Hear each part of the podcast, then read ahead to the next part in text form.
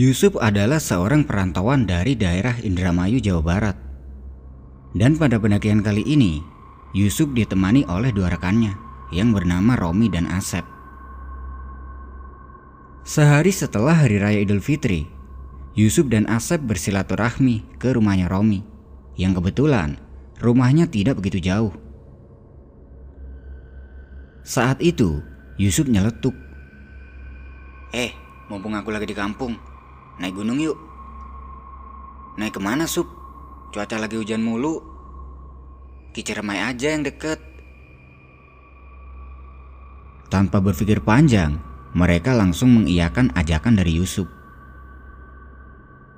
Singkat cerita, tiga hari setelah Hari Raya Idul Fitri, tibalah hari H. Tepat di jam 6 pagi, mereka berangkat dari rumahnya masing-masing yang berada di Indramayu dengan menggunakan sepeda motor. Dalam perjalanan tersebut, mereka sempat diguyur hujan beberapa kali. Sekitar 4 jam lamanya, sampailah mereka di base camp Linggarjati. Di sini mereka langsung memarkirkan kendaraannya dan langsung mengurus simaksi atau perizinan. Kondisi di base camp sangatlah sepi, walaupun ada beberapa rombongan yang udah naik sejak tadi pagi. Tepat di jam 10 pagi, mereka memulai pendakian dan tidak lupa juga berdoa terlebih dahulu agar diberi keselamatan dan kelancaran. Trek dari base camp menuju ke pos 1, jalurnya ini masih berupa aspal dan disambung dengan trek tanah, serta melewati ladang dan rumah penduduk. Jalurnya juga masih relatif landai dan sangat cocok untuk pemanasan dengkul.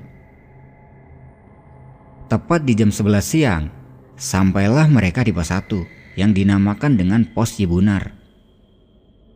Pos 1 ini berada di ketinggian 750 meter di atas permukaan laut dan merupakan tempat terakhir untuk melengkapi keperluan logistik. Di sini, mereka gunakan untuk istirahat sambil ngisi air terlebih dahulu. Karena jika mendaki ke Gunung Ciremai melalui jalur Linggarjati, mata air hanya ada di pos 1. Dan pendaki juga diwajibkan membawa air 5 liter per orang untuk durasi pendakian kurang lebih dua hari satu malam. Ketika mereka sedang mengisi air ke dalam jerigen, tiba-tiba hujan turun dengan intensitas yang besar. Dan ketika Yusuf akan mengambil jas hujan yang ada di dalam ranselnya, ternyata jas hujannya tertinggal di jok motornya. Begitu juga dengan Romi. Jadi, waktu itu cuma Asep yang membawa jas hujan. Lantas, mereka berteduh di warung dulu sambil nunggu hujan reda. Tepat di jam 12 siang, cuaca pun kembali cerah. Di sini Yusuf ngomong, Nggak bakal hujan lagi ini mah. Cerah banget. Singkat cerita, mereka melanjutkan perjalanan menuju ke pos 2. Trek dari pos 1 menuju ke pos 2, jalurnya mulai memasuki hutan pinus dan membuat suasana menjadi teduh. Di pertengahan jalan, Asep bilang, Kalau capek bilang ya, biar kita berhenti semua. Jangan main tinggal-tinggalan. Saat itu, Yusuf dan Romi hanya menganggukkan kepalanya. Karena apa? Karena nafasnya udah ngos-ngosan. Jadi untuk ngomong aja udah susah. Sekitar satu jam lamanya, sampailah mereka di pos 2 pada jam 1 siang. Pos 2 ini dinamakan dengan Leweng Datar dengan ketinggian kurang lebih 1225 meter di atas permukaan laut. Di pos ini merupakan tempat yang cocok untuk beristirahat sejenak karena lokasinya datar dan bisa menampung 3-5 tenda. Ketika Yusuf sedang istirahat sambil senderan di pohon, dia mencium aroma yang gak asing, yaitu bau pandan. Saat itu, Mata Yusuf langsung ngeliatin dari pohon ke pohon. Karena merasa aneh, Romi nanya. Lo kenapa, Sup? Lagi nyari musang?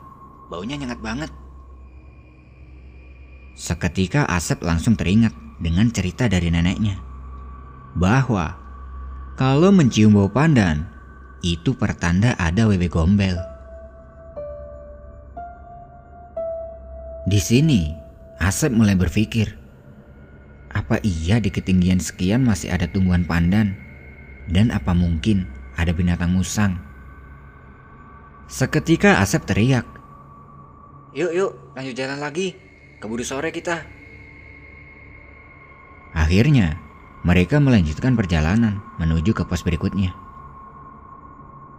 Posisi saat itu Yusuf di depan, Romi di tengah, dan Asep di paling belakang sebagai sweeper. Trek dari pos 2 menuju ke pos 3. Jalur pendakiannya menyusuri jalur tanah yang padat dan juga sempit. Tingkat kemiringannya pun hampir sama dengan jalur sebelumnya. Tidak butuh waktu lama, sekitar 30 menit berjalan, sampailah mereka di pos 3. Pos 3 ini dinamakan dengan Condang Amis yang berada di ketinggian 1250 meter di atas permukaan laut dan terdapat shelter kecil untuk tempat berteduh para pendaki. Di sini, mereka langsung melepaskan ranselnya semua dan duduk di akar pohon sambil ngerokok. Berselang beberapa menit, Romi mencium bau pandan. Lalu, Romi melakukan hal yang sama seperti Yusuf ketika di pos 2 tadi. Mata Romi terus melihat ke atas pohon sambil sesekali melihat ke belakang. Di sini, Yusuf nanya ke Romi. Kenapa lo Mi? Bau pandan sup. Ada musang kali ya? Nah kan, gue bilang apa? Tadi di pos 2 gue juga nyium. Tapi, saat di pos 3 itu, Asep sama sekali tidak mencium aroma dari pandan. Setelah dirasa istirahat sudah cukup, mereka melanjutkan perjalanan menuju ke pos berikutnya. Baru saja jalan beberapa menit dari pos 3, tiba-tiba hujan turun lagi.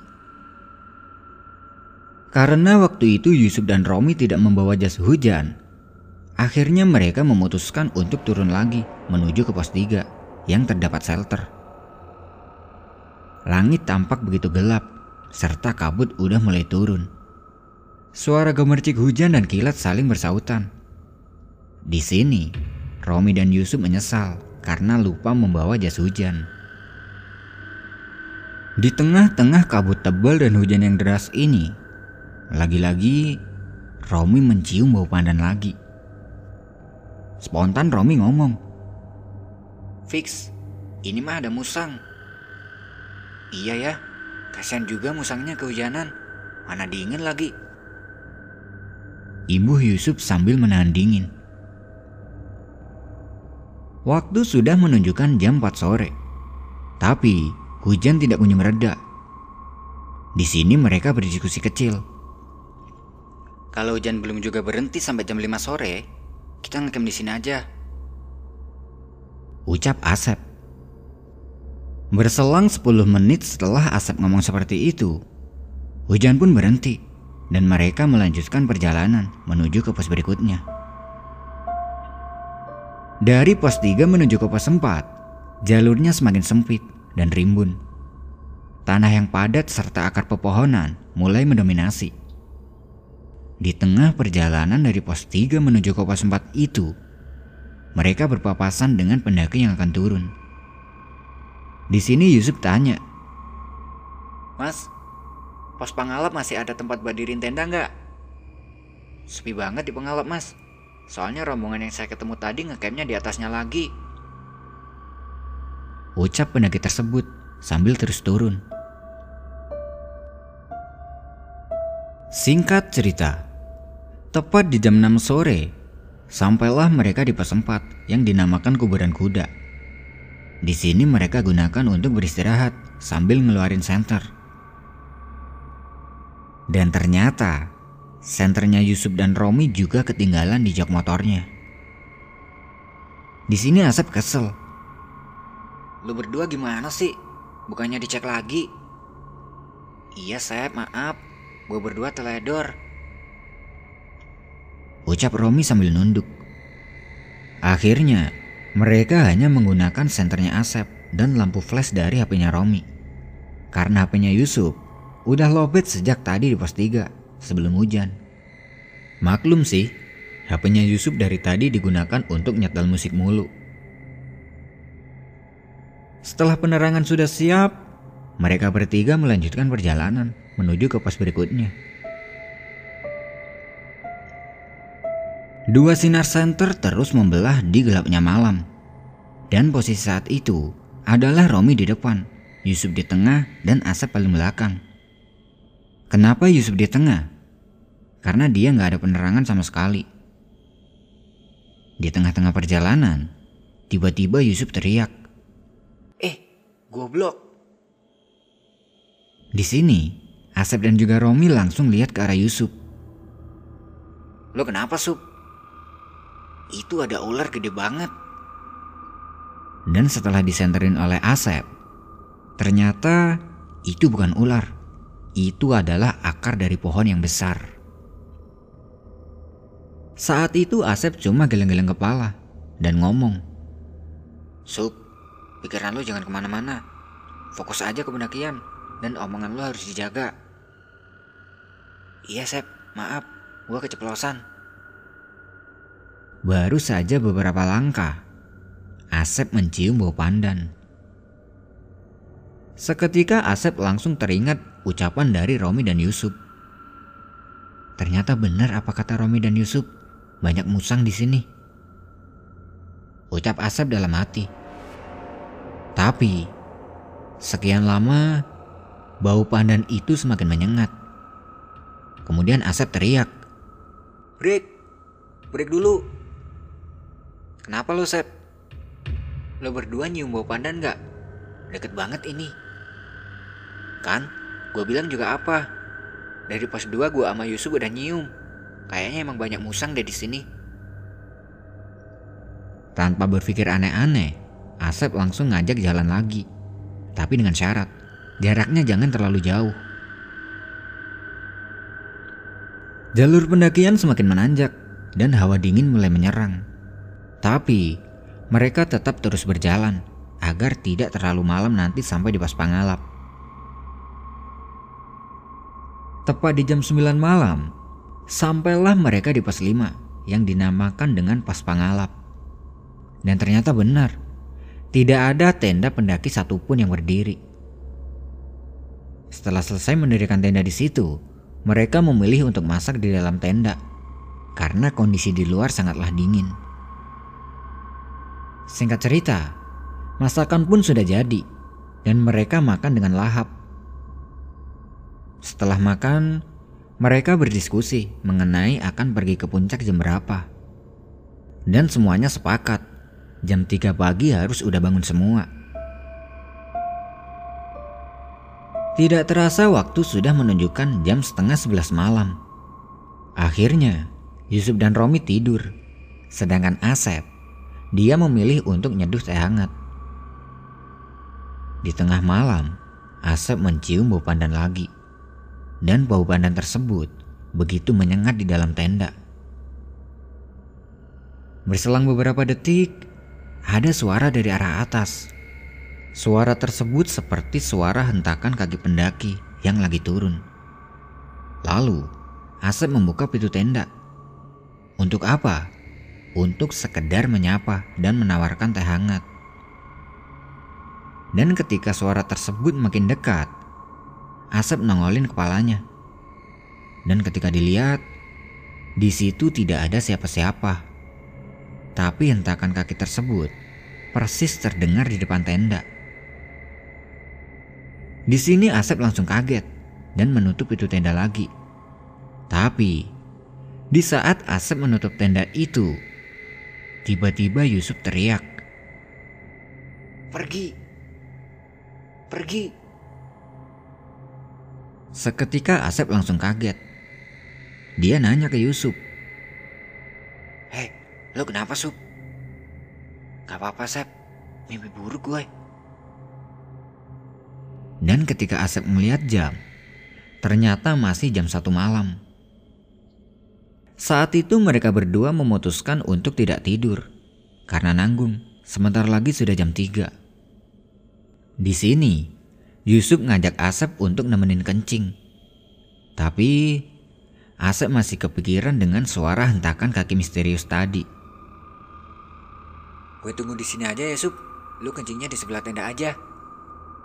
Ah, bilang aja lu takut. Cemen lu, Sep. Ucap Yusuf sambil keluar tenda. Saat itu, Yusuf tidak mau kencing di samping tenda karena takut bau pesing. Akhirnya Yusuf kencing di bawah pohon yang jaraknya kurang lebih 10 meter dari tendanya. Ketika Yusuf selesai kencing dan hendak mau balik ke tenda, di atas tendanya Yusuf melihat ada sosok wanita dengan payudara yang menjulur panjang. Atau bisa dibilang, itu adalah Wewe Gombel. Melihat itu Yusuf langsung mengalihkan pandangannya ke arah bawah dan hanya diam terpaku. Rasanya seperti mau lari, tapi tidak bisa. Karena Yusuf tidak datang-datang, Asep manggil-manggil Yusuf dari dalam tenda. Sup, lu kencing apa boker? Lama amat. Tapi tidak ada jawaban dari Yusuf. Seketika Asep langsung keluar dari tenda untuk melihat lokasi Yusuf kencing. Dan ketika Asep keluar dari tenda, Yusuf lagi duduk di bawah pohon sambil dia nangis. Di sini Asep langsung nyamperin Yusuf dan ngajak masuk ke tenda. Ketika mereka berdua sudah di dalam tenda, Asep nanya, Lo kenapa Sup nangis? Cerita ke gue. Besok, lo berdua sama Romi turun duluan ya. Gue betah di sini. Mendengar itu, Asep langsung berpikiran yang aneh-aneh. Dan Asep yakin kalau ada yang tidak beres. Sup, lu cerita sama gue. Apa pun masalah lo ya jadi masalah gue juga. Kita ini tim. Tapi tetap saja, Yusuf tidak mau cerita. Singkat cerita, waktu sudah menunjukkan jam 2 malam. Di sini, Yusuf dan Asep memutuskan untuk tidur. Walaupun jam 3 pagi mereka harus bangun lagi untuk pergi ke puncak. Di saat tidur itu, kejadian aneh terulang lagi. Ketika sedang tidur, Yusuf mendengar banyak tangisan laki-laki dan perempuan dari luar tendanya. Spontan Yusuf langsung keluar tenda, seperti ada panggilan jiwa. Ketika Yusuf melihat ke arah pohon yang tadi dia kencingin, di situ seperti banyak orang yang sedang duduk. Dan ada satu sosok yang bikin Yusuf terpesona. Sosok tersebut adalah Wewe Gombel. Lalu, Yusuf mendekati sosok itu dan ikut duduk di samping orang-orang yang lagi nangis itu. Di sini, sosok itu bilang, "Kamu sangat tampan. Aku menyukaimu." Gak usah takut nak, ikutlah denganku. Yusuf.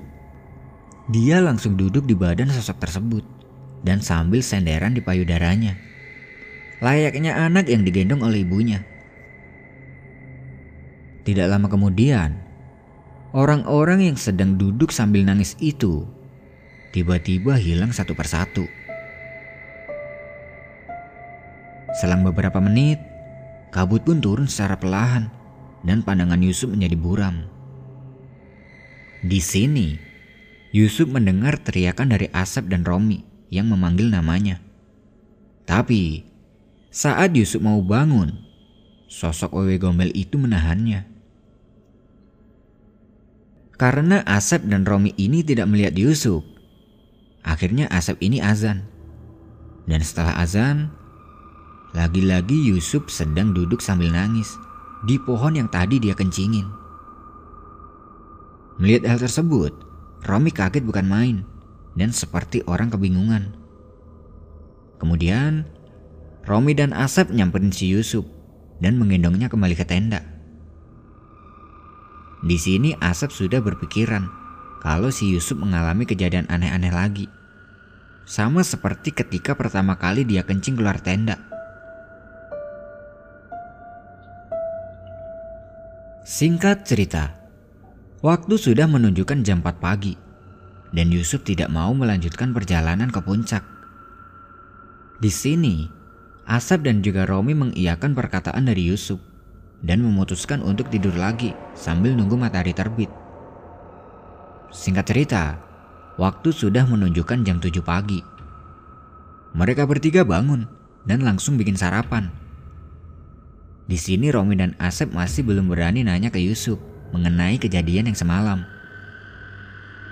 Setelah selesai makan, mereka langsung packing dan akan turun. Di jam 9 pagi, mereka mulai perjalanan turun menuju ke basecamp Linggarjati.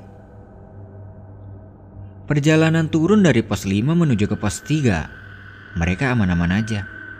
Dan singkat cerita, sampailah mereka di pos 3 pada jam 1 siang. Di sini mereka gunakan untuk istirahat sambil nyalain rokok. Dalam istirahatnya tersebut, Yusuf mengeluarkan sesuatu dari kantung celananya dan menaruh benda tersebut di pohon belakang shelter di kondang Amis. Melihat hal tersebut, Asep bertanya, Sup, lu ngapain? Nanti aja gue ceritain pas sudah sampai di base camp. Kemudian, Asep mengajak mereka semua untuk lanjut turun. Karena apa? Karena Asep takut ada hal-hal yang tidak diinginkan lagi. Perjalanan dari pos 3 menuju ke pos 1. Tingkah laku Yusuf semakin aneh. Setiap beberapa langkah, Yusuf ini senyum-senyum sendiri sambil dia ngelihat ke arah belakang. Akhirnya, mereka berpindah posisi. Romi di depan, Yusuf di tengah, dan Asap di paling belakang. Setelah cukup lama berjalan, sampailah mereka kembali di base camp Linggarjati pada jam 4 sore. Di sini keadaan Yusuf sudah kembali normal dia sudah tidak senyum-senyum lagi seperti tadi dan nyambung kalau diajak ngobrol. Saat di basecamp ini, Asep baru berani bertanya ke Yusuf. Lo kenapa sih, Sup? Iya, Sep. Maafin gue ya. Gara-gara gue, kita jadi gagal ke puncak. Ternyata, saat mereka berteduh di pos tiga kondang Amis, Yusuf ini ngeliat batu dan langsung masukin ke kantung celananya. Batunya itu seperti batu giok, tapi tidak terlalu mengkilat.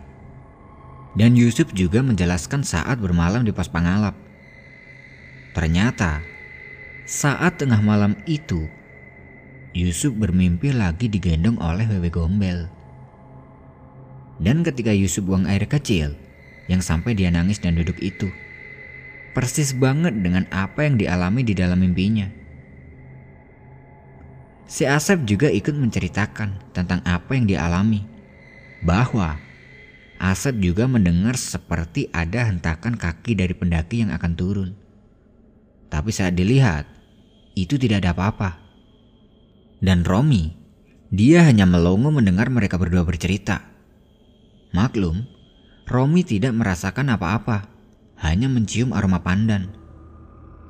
Setelah selesai bersih-bersih badan, mereka langsung pulang menuju ke rumahnya masing-masing. Dan alhamdulillah, tidak ada hal aneh-aneh lagi sampai mereka di rumah.